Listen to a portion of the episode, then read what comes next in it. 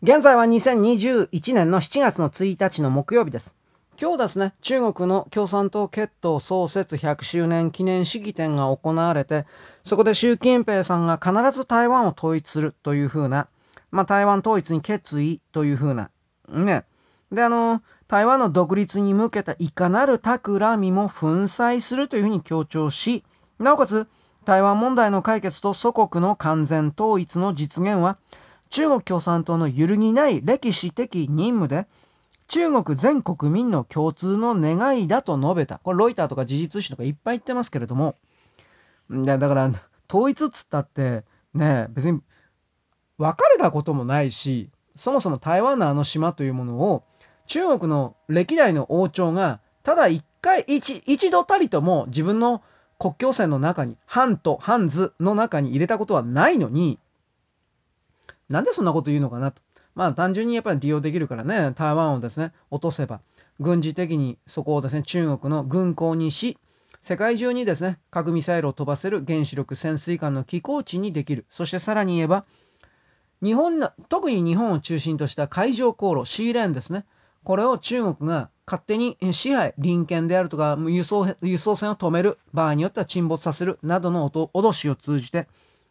日本の国家成長のみならず全てを握りしめることができる支配することができる。そうなるとどうなるかというと日本のこの経済成長というのは終わるんですよ。本当にジンバブエのようになっていくでしょう。ハイパーインフレなどを含めて。ちょっとまあちょっと違うけどまあとにかくとてつもなく貧乏になるでしょう。そうするとその次にどうなるかというと日本の中の親中派とか新韓派とかリベラルだとかを偽装するような方々が中国様の命令に従い、中国様の命令に従いというふうな活動を始めるでしょう。内側から鍵を開けようとするでしょ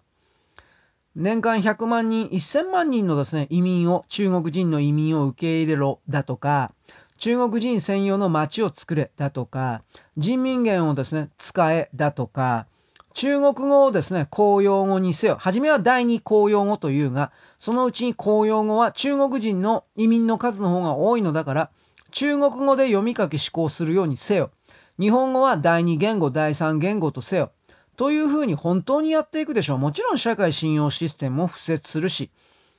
マイクロ生態チップを義務化するだろうし、何もかもをやるでしょう。日本人同士が結婚して子供を作ることも禁止するでしょう。だってこれ言い過ぎではなく実際にウイグルだとかチベットであるとかモンゴルで、内モンゴルであるとかで現実にやっていることですから日本にも必ずそうします。この最終局面で中国が実際にやってきたことを目撃もせず、ただ中国と接近していた方が経済的に儲かるからということで、日本及び日本人の未来を中国に完全に売り渡そうとするような裏切り者たち、そしてそれは同時に日本の過去からの歴史の全ても抹消する行為になるのだから、中国共産党というのはその国固有の歴史を認めないので、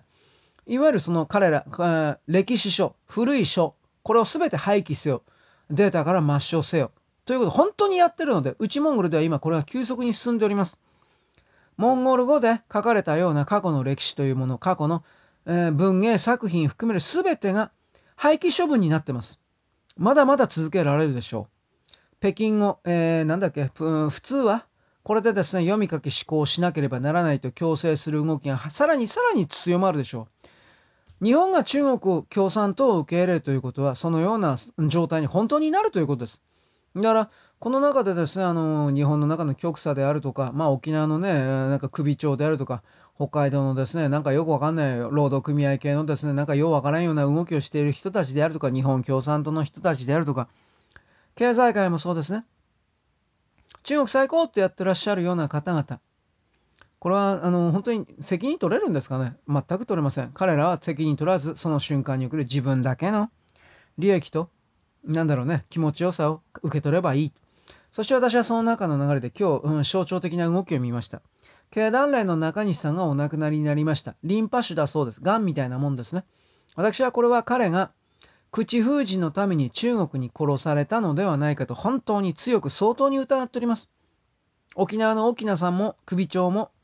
県知事ですね。そのような形で癌で死んだけれど、あれも口封じだと思ってます。日本の国内の左側というのはこういう動きに対して米国が、グローバリストが、アメリカがやったんだということをまず真っ先に出します。